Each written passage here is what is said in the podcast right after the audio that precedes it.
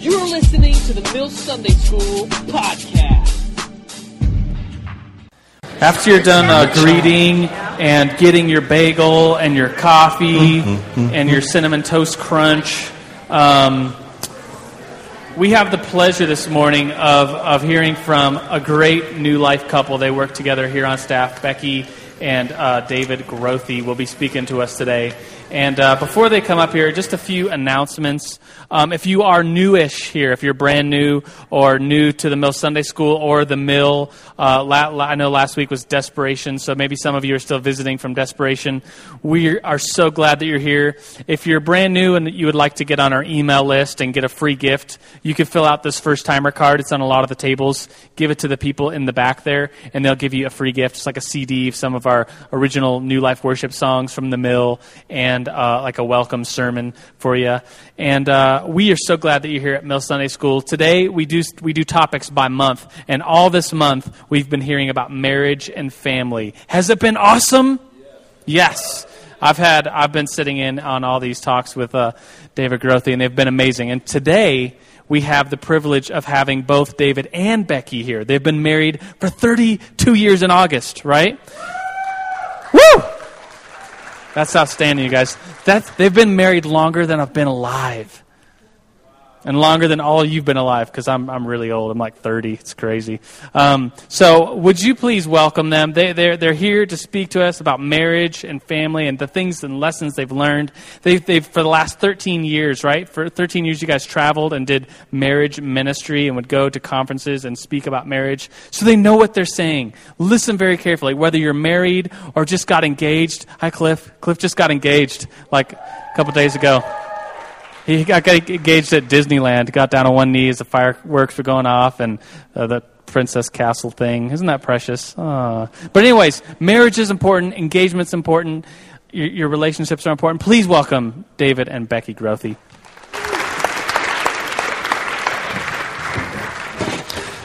We got engaged in my uncle's backyard with two dogs running around the bottom of the chairs we were sitting in. So romantic. I think wherever you get engaged, it's romantic. Just the engagement itself is romantic. I would have gotten engaged anywhere you wanted to get engaged Thank you. at that point. Really? Go ahead. Well, I just, I'm just proud to be here. Um, this has been a great three weeks for me to have the privilege of speaking on a topic that's very, very close to my heart, very important to my life and my family. And we've, taught, we've entitled this, these four weeks The Spirit Filled Family. Really, unless the Lord builds the house, the scripture says they labor in vain that build it. Make sure this couple gets a couple of outlines. You need to get an outline. I'm picking on him because this is my youngest daughter, Anna Joy. Anna Joy, good to see you. And that's her boyfriend, Stephen. Stephen Zarlingo. No pressure, Stephen, sitting in here in the Spirit filled family class. Stephen Zarlingo from Smithtown, New York, Long Island. His father and mother pastor the Smithtown Gospel Tabernacle. And uh, Stephen just graduated from Oral Roberts University and has been on a six or seven week mission to South America and Central America and the Caribbean and just got here this uh, week. And we're happy to have him for a few days visiting. The Spirit filled family for us is a way of life. You sometimes, when you study praise and worship, you talk about praise becoming a lifestyle. That we just live in an attitude of praise, an attitude of gratitude. We learn to be godly by learning how to be grateful. And it becomes a way that we live. I want to encourage and challenge each one of you in the mill to develop a lifestyle of not just spirit filled living, but really letting the flesh be put to death by allowing the Spirit to live big in you, to walk in the Spirit and not fulfill the lusts of the flesh, as the Bible teaches, to let the fruit of the Spirit become a reality love and joy, peace, patience, long suffering, forgiveness, uh, gentleness, mercy, all the elements and characteristics of the Spirit of God. And when it becomes a part of your personal life and you marry somebody that is like minded, just glossing over some high points here, somebody that you are equally yoked, somebody that has not just a faith like yours, a believing faith in Jesus Christ, that you're equally yoked there, but you're also equally yoked in the, the lifestyle and patterns that you em- embrace and espouse. So many couples get married for one reason, and that's usually some sort of physical attraction in the world. And that one reason soon goes away, and they have nothing else in common. Or, I say goes away, becomes commonplace or becomes too uh, for granted and there's nothing else for them to build upon. So I'm going to encourage you to find, a, when you find your marriage partner, when you're looking at uh, moving toward, toward the altar and toward life together for the rest of your life until death do you part, look for things that will be able to be commonalities that you can build and stake your life upon. I'm honored to introduce possibly the most newlywed couple here in the building. Uh, Joe had, had been counseling and working with uh, Shelley Harris and Sean McCrae, and now I'd like to introduce two weeks into their marriage, Mr. and Mrs. Sean McCrae, sitting right here on the front row. They got married at in Littleton and a, after a brief honeymoon to Cabo San Lucas are back now at the front row. I mean, married couples sitting in the front row of the mill not ashamed of the gospel. so, Becky, it's good to have you for this last session. What's in your heart? Well, I'm, I'm happy to be here. I would have enjoyed being here the last three weeks, but I wasn't invited. So, I'm just teasing. She's looking other, at she's looking at other, Joe as she said that. I had just a few other responsibilities, so I got those covered this morning, and I am thankful to be here. And I know Dave has had an opportunity the last three weeks to kind of tell you his story and um, probably speak on our behalf, but there's a few things that I'd like to say uh, in opening remarks before we actually get into your outline. Did you tell them how we met? or how I first saw I'd love you? to hear it again. Okay. I have to just tell you the story because, first of all, I am kind of a storyteller and, and learn better by stories personally. Um, but it's also a neat story. I went to Oral Roberts University when I was 17. I graduated from high school and went straight to ORU. And uh, I grew up on an Indian reservation in northern Idaho, and there were just 500 people in our town and there were uh, 48 in my graduating class, and it was the biggest class in the history of the school. So, uh, little small town, and I went to ORU, and uh, the university would send buses out to pick, or I'm sorry, the churches would send buses out to the university to pick up students that didn't have transportation, and I didn't have transportation. So I went that first Sunday that I was in Tulsa and I was looking at this lineup of church buses and just got on a bus that said Sheridan Assembly because it just sounded like it would be a good church to go to. And uh, so that first Sunday, I went to Sunday school, and then I went into the uh, sanctuary, and I was all alone. I didn't know anybody at school or in the town, and I was pretty overwhelmed um, moving to such a big city. And uh, I was sitting in the about the third row in the sanctuary, and the choir marched out. And in the back row, right in the center, you know how in choirs they usually have the short people on the ends and then go up and have the tall people in the middle. Well, that's the way they did it at this church. And so in the uh, so he's standing now to further illustrate my message.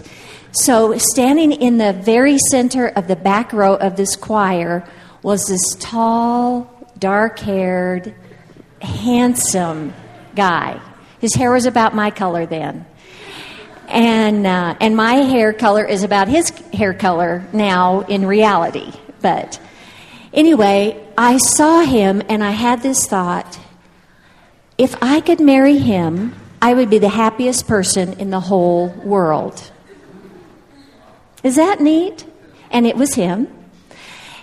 And uh, I didn't know he was an ORU student, and uh, it wasn't something that I thought, oh my goodness, now I have to find out. I got to get this uh, guy's address. I got to get his phone number. I've got to start stalking him, you know, because I have kind of got a little bit of a word here, maybe, and uh, I've got to help this along. Uh, I didn't do that, thankfully. Uh, I, he just at that moment represented for me what could be just a wonderful um, husband. And we didn't actually meet until our, he was an ORU student that I found out later, but a mutual friend introduced us at spring break. About seven months later. Yeah, of our freshman year. I was going home with her to New York for spring break, and she asked Dave if he would take us to the airport and he agreed and that's when we met. And even then when i met him i didn't think oh my goodness this is god this is that guy in the choir. You know i've got to really work this. Uh, anyway so then we met um, again had our first date the about five about, months after that. about the second or third week of our sophomore year. And so, what I wanted to tell you about that, in addition to that being a sweet story that usually generates some, oh, which is always nice because words of affirmation is my main love language. And even groans, it doesn't have to be words, but even if you just kind of, oh. Groans of affirmation. Groans of affirmation. So, anyway, the, the reason I wanted to share that story with you is we feel like it's a very important thing to have a word from the Lord before you marry somebody. And not to just, well, it seems to be, you know, a good fit. He likes the same things I like, and I'm getting old, and, you know, so I probably should just go ahead. I hear some people tell, actually tell young couples, you know, you're not getting any younger and you don't know, this may be the best thing that comes around. So I say go for it and then work out all the details later. And that's really not our counsel to you. Our counsel is that the person you marry, real, I was thinking about this morning, sometimes people say, um, next to your decision to accept Jesus, the person you marry is one of the most important decisions you'll make. And I decided this morning next to accepting Jesus, it's the most important decision that you make. Because if everything is wonderful at home, things are going to be good. And if everything is out of whack at home or unhappy at home, then the rest of the world is unhappy. No matter how much you love your job or your friends or your calling, if your life isn't right at home, um, you won't be happy. So I want to encourage you have a word. And then the second thing is uh, I'm going to ask a question, but you don't have to raise your hand, but you can if you want. How many of you have a list, kind of a list of what you're looking for? Okay, lists really scare me. Because if I had had a list, I would not have, and, and if Dave had had a list, we would not have fit each other's list because his list would have been 5'11, plays the piano. What else? I have totally forgotten. Oh. That is profound. That is really profound. Put your hand down, honey. Oh, I'm just admiring here. So I would have had a list that would have been because my experience and, and the thing that I had kind of gravitated toward in high school and before meeting Dave was um, a jock, a, a real, you know, big athlete. Now, Dave is a great baseball player and golfer and, and is, has athletic abilities, but you know what I'm saying. But I wasn't a jock. You weren't a jock. And so lists make me a little bit nervous because we can kind of list God right out of the equation if we're not careful. I know a beautiful young girl who's now probably about 36, and she's gorgeous and gifted and sweet and and Professional. uh, professional and just a a wonderful person. But one of the things literally on her list is that she will, and she's not shallow even, but on her list is that she will marry a millionaire. And so I'm thinking, well, why don't you take that off your list and then when you get married, pray for God to prosper you, you know, but to have that on your list really narrows the field. So, anyway, be, be cautious about. I think your list can include things like loves God, um, is kind to people, you know, some characteristics or character traits. But sometimes our list becomes pretty carnal, like Dave's. 5'11, piano player. He said to me one time after we were engaged, I wish you were 5'11. I said, Tell me something I can do something about. I cannot help that. And you wonder why I've forgotten everything else on my list. Yeah. So I'm thinking if you want to tell me to be more outgoing, tell me that, or less outgoing, or, you know, any of those things you have some control over. But to say, I wish you were 5'11, that's discouraging. It's kind of an afterthought. It was just a passing, fleeting. My mother was 5'11, you yeah. know, kind of a and thought. that there's something to that too. It's kind of that mother son. I don't know. So have a word and be be cautious about your lists. Now, Dave told you about his family background and and the uh, violence and abuse that he lived in all of his life. And my family, I was also think, thinking about it this morning, really was a perfect family. Although we weren't really perfect, for me, it was a perfect family loving mother and father and um, lots of siblings. And uh, so I grew up in a real healthy place. And I feel like even today, I'm healthy as a person in large part because my dad honored my mother and played with his children. And that's a pretty, you know, we can all do that. We can all raise healthy children. So, anyway, that's just a few little opening. I wanted to get those in before we got into our outline to make sure that I got to say at least half of what I wanted to say today. If you want to write a title up above the headline there, we're going to give you six points. But the title of this is You Can Have a Happy Home. And some people have no faith, no perspective that that can even be a part of their life. I believe in endurance. I believe in commitment. I believe that when you make a vow, you keep a vow. The scripture says it's better to not make a vow than to make one that you cannot or will not or do not plan to keep. It's better to not make a vow than to make one you can't keep. I believe in keeping vows, commitment, longevity, long suffering, endurance. But I also believe you can enjoy this journey with your mate, with your family. You can endure, but you can also along the way enjoy, have fulfillment, refreshing. Uh, for me, my prayer as a kid was all I want is a happy home. All I, I never saw it, never enjoyed it, never experienced it. All I want is a happy home. Uh, all of my children would have now, 32 years into our marriage, all of my kids would have their own description of what that happy home has looked like. I have my own perspective of it. Becky has a, an added perspective of what our happy home really not only has meant, but what it continues to be today. And you can, I just want you to walk away if the, if the bottom line outcome at 1040 today is measured any other way, I want you to have faith that you can have a happy home. I believe some of us in this room have experienced so much kind of uh disappointment in what we've seen and what we've experienced, even extended family members that haven't, had, haven't done it well. I want you to have faith that you can have that home. How many of you are currently married? Raise your hand.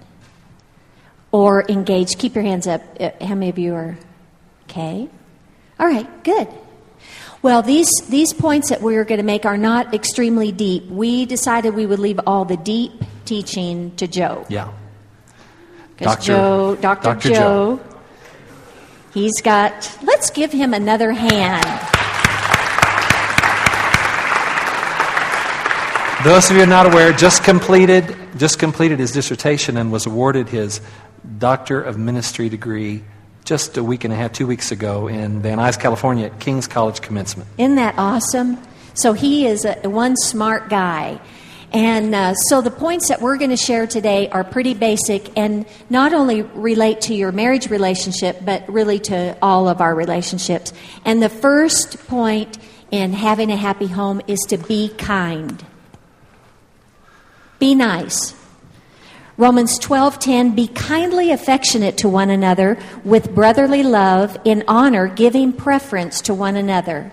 And then Ephesians 4:32 and be kind to one another, tender-hearted, forgiving one another just as God in Christ forgave you.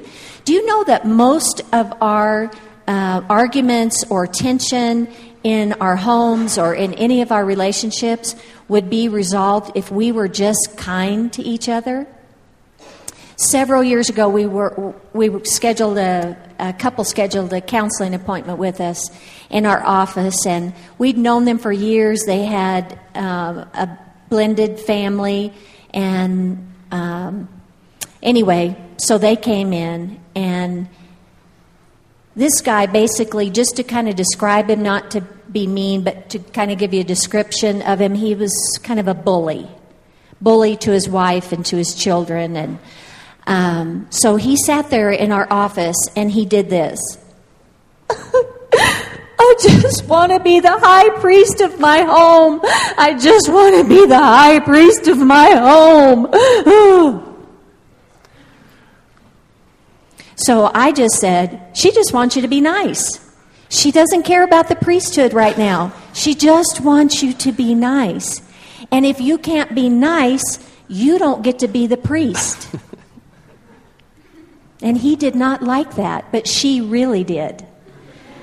And so I'll just say that to you, although we believe in the husband being the head of the home and representing God to his family and his family to God and, and all of that very good stuff. If you aren't nice to your family, you don't get to be the priest. And some men just want a place of authority and a place of lording over their family members, but they don't have the character and the nature of Jesus operating in their life.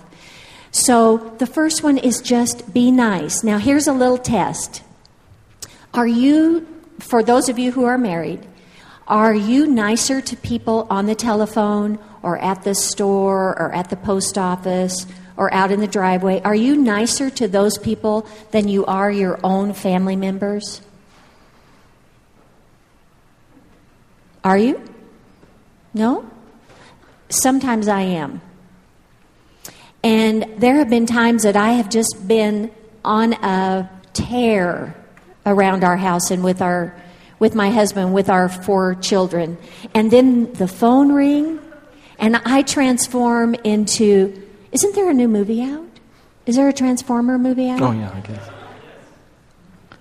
I transform into the nicest lady you have ever met. Hello? Yes, amen, amen. Praise the Lord. Love you, bro, dude. Amen. All of those nice things. And then your family is sitting there in the room, your family that you have just been hateful to is sitting, and they would look at me like, Who in the world are you? Where did all that niceness come from? I told a couple not very long ago that uh, the man was just so mean, and I, and actually it was a woman, and she was in customer service. I, she was talking about all this rage that she has. And I said, Now, what is your occupation? And she said, I'm in customer service. well, customer service, you have to be really, you got to be sweet and diplomatic. And I said, Well, obviously, you have it in you to be nice to people and to problem solve and to uh, be diplomatic. And if you only have a little bit of nice in you, then you save it for the people you live with.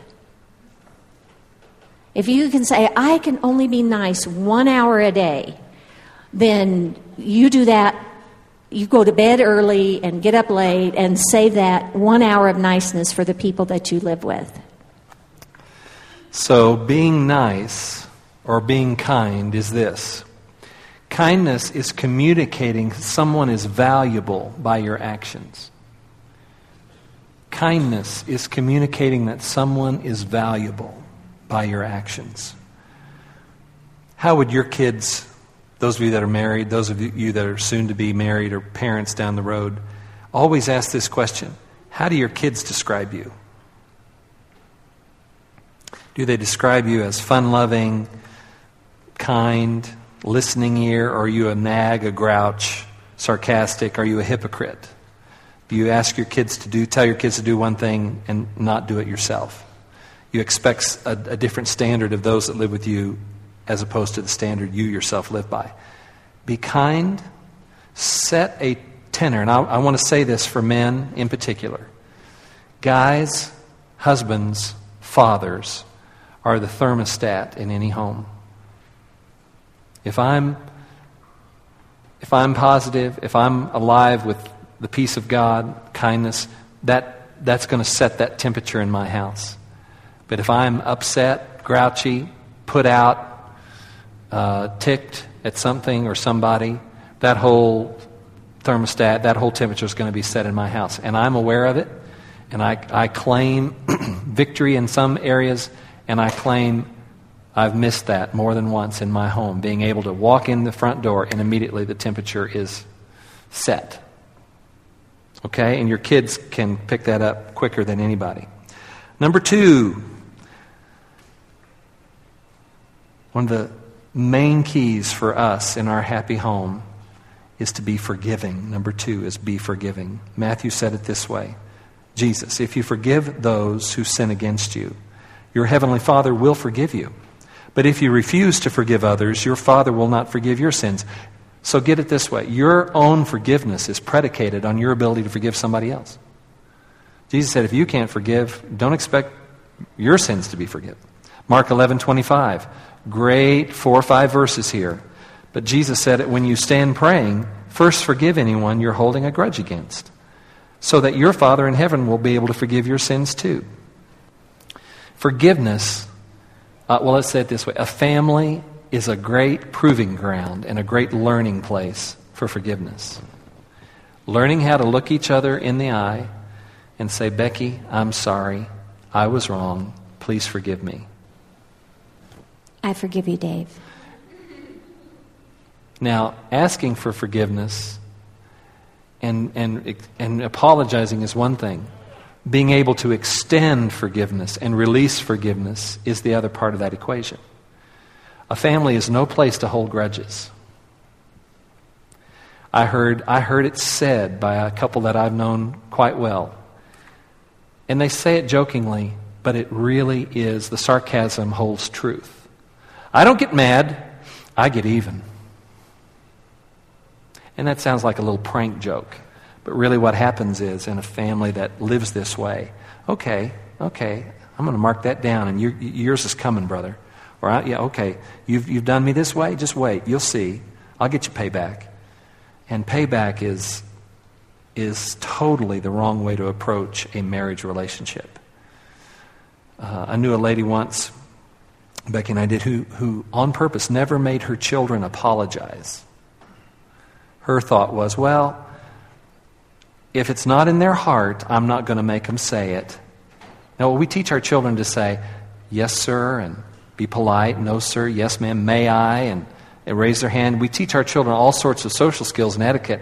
How come we can't teach our children spiritual truths? Learning how to ask for forgiveness, learning how to say, I was wrong, I'm sorry And you know those children that this lady raised, every one of them good people, but they're never one of them ever ever wrong. They're always the right one. I'm never wrong. You're the, you're, it's you that's wrong. I'm not the wrong. I'm not in the fault. They've never learned, even to this day, as adult children, how to say, "I was wrong." Let's practice it. Say it with me. I was wrong. I was wrong. Could you say it like you really mean it? You know, have you ever been? I was wrong. Now let's practice. I'm sorry. Please forgive me. I'm sorry. Please forgive me. Now, this is the harder one. That's hard. It's hard to say I'm wrong, but how many of you have a hard time saying, I'm sorry, I was wrong? Raise your hand. Raise your hand high. oh, that's so painful. Okay, then for you, you're probably like me, it's even harder to say, You were right. Because I can say, I'm sorry, I was wrong. But then to have to say, You were right, it's just painful. So let's, let's say that. If you're married, do a little back and forth with your spouse. And uh, if you're not, find somebody to call their name. Sorry. Yeah. Call their name. Say, Sean, you look at her and say, Shelly, please forgive me. And Shelly, you look back at him and say, Sean, I forgive you. See, you put your name in there, it gets Yeah. real personal. Becky, please forgive me. I, I was forgive wrong. you, Dave. I forgive you. But actually, you were right. I. I, w- I remember one time that I was wrong. Yeah. We had we had this little sheer curtain over our bathroom window, and it had a uh, you know just sheared on the rod, so it had a hem at the top and the bottom, and the bottom hem was about two inches, and the top was about an inch or so. And I was walking by the. It had been hanging there for about seven years, and I walked by and I noticed it, and I said to Dave, I think that is upside down. I think it's supposed to go the other way. Would you turn that up? Turn that for me, because he could reach it. And uh, so I said, "Would you turn that around?" And he got climbed, had to climb in the bathtub to get to it and do it, and turned it. And then, uh, just a little bit later that day, I walked by it and I said, "Oh my goodness, I was wrong. It, it was right before." And he did this. Say that again. I said, What? And he said, Just, just say that again. That part about you were wrong. I don't said- admit that And she said, well. Go ahead and change it back. I said, No. We're going to leave that just as it is as a memorial to the one time that you were wrong. And we did. It's still hanging upside down today. But So- we're happy. We're happy. So, unforgiveness. Unforgiveness is like drinking poison and waiting for the other person to die. You've heard this said. Unforgiveness is like drinking poison and waiting for someone else to die. It's not going to happen. You're the one. Another, another picture. Think of a length of rope with a knot in the middle of it. Just a big, nice rope with a knot. Forgiveness is to untie the knot and make it straight. There are a lot of people in life that are going around with a knot in their life, a stomach knot. They're just tense. They're all knotted up. They've got unforgiveness. They've got grudges. Just untie the knot and let it go. Let it go in your family. The third point is to control your tongue, control your mouth. Watch what you say. James 3 2, we all make many mistakes, but those who control their tongues can also control themselves in every other way. 1 Peter 3 8 through 10, finally, all of you should be of one mind, full of sympathy toward each other, loving one another with tender hearts and humble minds. Don't repay evil for evil. Don't retaliate when people say unkind things about you. Instead, pay them back with a blessing. That is what God wants you to do, and He will bless you for it. For the scriptures say, if you want a happy life and good days, keep your tongue from speaking evil and keep your lips from telling lies. Now, underline those verses, please. The part about a happy life and good days. If you want it, and I'm going to assume that everybody in this room wants it. If you want a happy life and good days. This is your responsibility. If you want it, here's what you do. Salvation cannot be earned. Titus 3 5 says, It's not by works of righteousness which we have done, but according to his mercy he saves us. It's his mercy that brings us salvation. But then, beyond that, he says, If you would like to enjoy all the benefits of my salvation, here's what you do. Honey, I just had a thought when you were saying that. For some people, they would rather have their own way than be happy. And isn't that strange? But sometimes pride comes in, and, and uh, because I've actually thought, I've heard and known what was right, and just absolutely made a decision to not do it because either I wanted to prove a point, or I wanted to be right, or I was too proud to give in and admit that I was wrong. So, uh, but there, there's a real key here to that, and that's controlling our tongue. Uh, Dave told you about his family, and there was so much name calling and angry words. And he told me when we were dating, uh, and then as we got engaged, he said, "Now we won't call, uh, we won't have any name calling in our family." So I'm thinking, okay, that's that's good. Um, I didn't realize it was going to be something we needed to talk about beforehand, but it was important to him, so I'm compliant. And uh, and he said because that escalates, even kind of innocent name calling can escalate in the heat of an uh, of an argument. So we didn't even call each other just um, kind of innocent little names. Uh, this is an old story, but it's my favorite story uh, related to this passage in not repaying evil for evil and instead paying them back a blessing. When Anna was four years old, she had gone to her little kindergarten, and that night I was putting her to bed, and she started to cry. And she was just weeping and tears. She's so dramatic, much like her father. So she's weeping. And I said, Anna, why are you crying? And she said her best friend that day had called her a crybaby on the playground. And her best friend Christine, and she said, she just kept calling me crybaby, crybaby, crybaby, crybaby, and it just made me so sad, and she was just so hurt.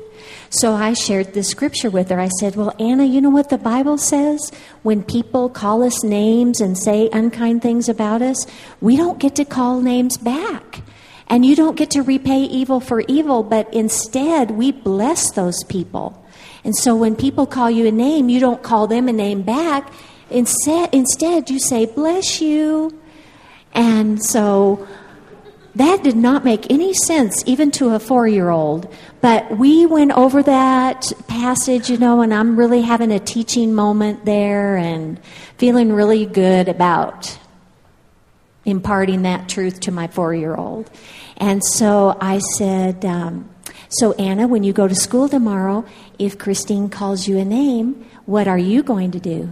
And she said, I'm going to hit her in the face.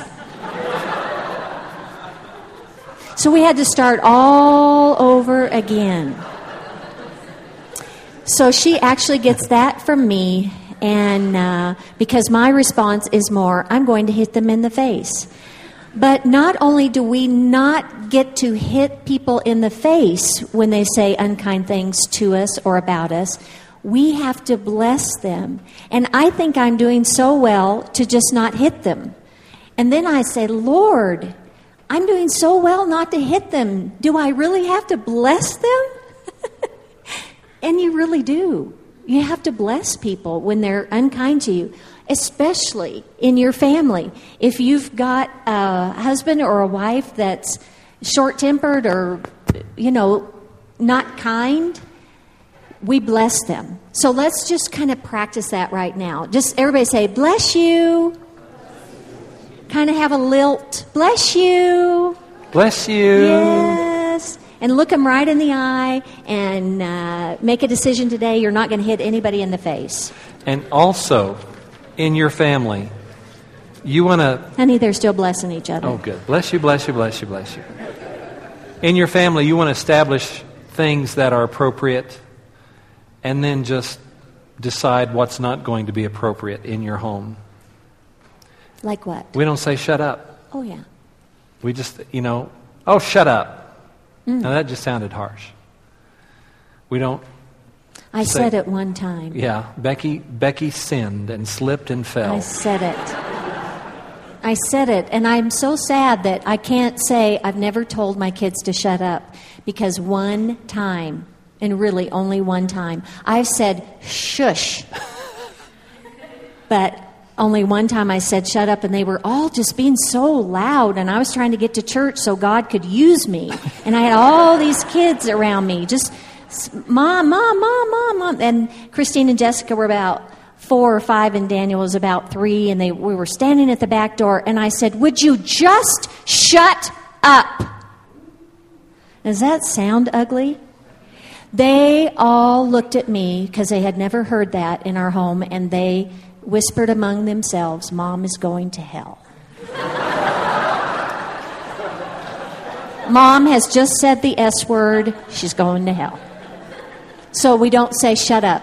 It's just, it's just rude to say that. We don't call each other names. We don't say, You're an idiot. Uh, you make me so sick. Uh, you'll never amount to anything. I don't know where you, you don't have a brain in your head. All those kinds of harsh words, which are culturally acceptable.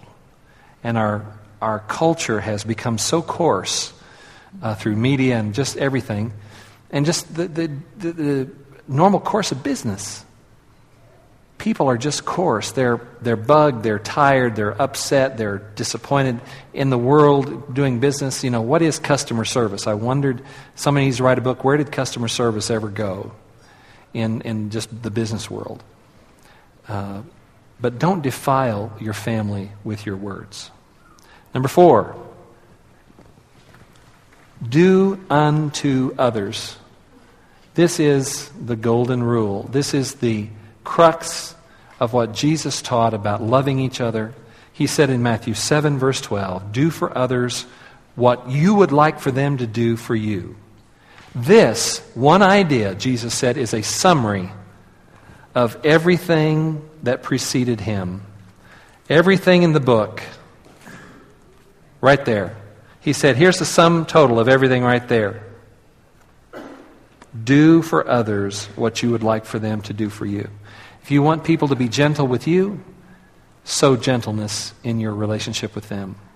If you want people to be attentive or listen to you when you speak, s- sit down and sow some attention. I've, I've told parents if you want your kids to listen to you when you're old, listen to them when they're, they're young.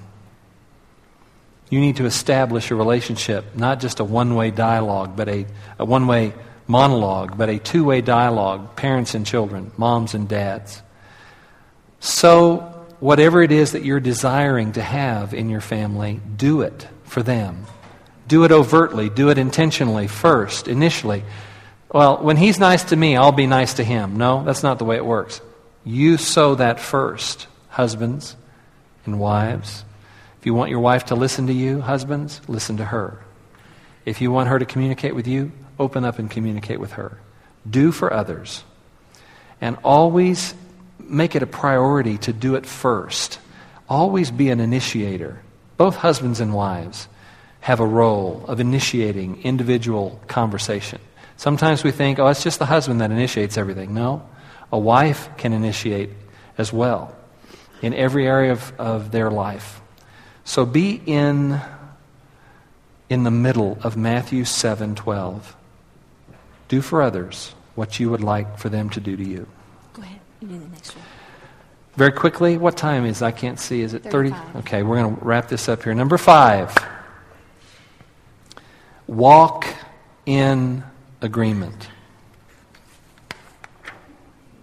Now, that sounds kind of spiritual, but here's what it says, and I've, I've given you this verse over the last three weeks. My favorite verse for couples.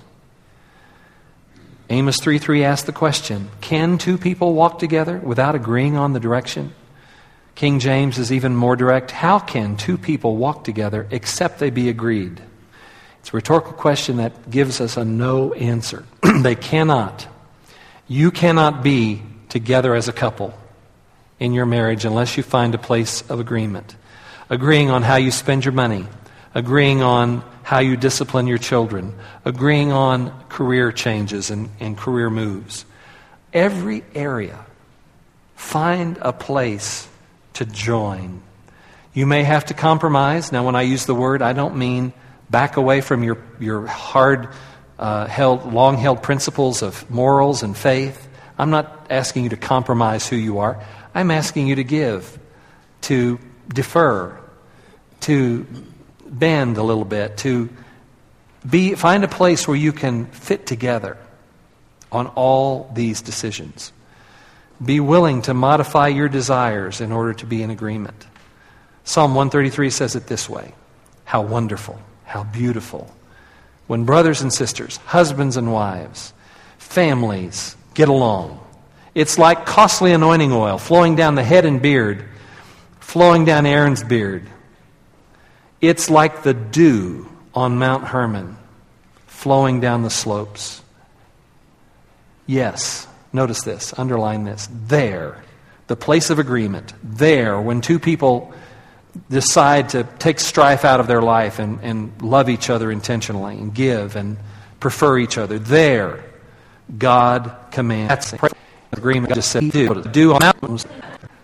Don't to out word nor such as a stop of anything or eliminate evil or polish evil or walk and a blessing to the give these faith. So did you don't what is pride song point is really annoying at moment. I do but he's saying just go and prior that I know the under red there's a four one it's uh, here's the seat every king drive is also also about what's the author P it's our and our listeners oh you I prefer not read um, Jesus in a old blonde as picture it.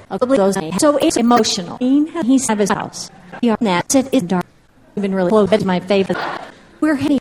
I we're big and Jesus and in that. Now he's useful to pick that. We are very ready to uh, is the real plane swing is all like her picture. So you told the perfect inside. I allow you keep when our children so fusion to the end of the door. Sick, gear drive peace. Relationships with our is there's peace or briefed and Thank you guys so much. We was on the whole so you're seeing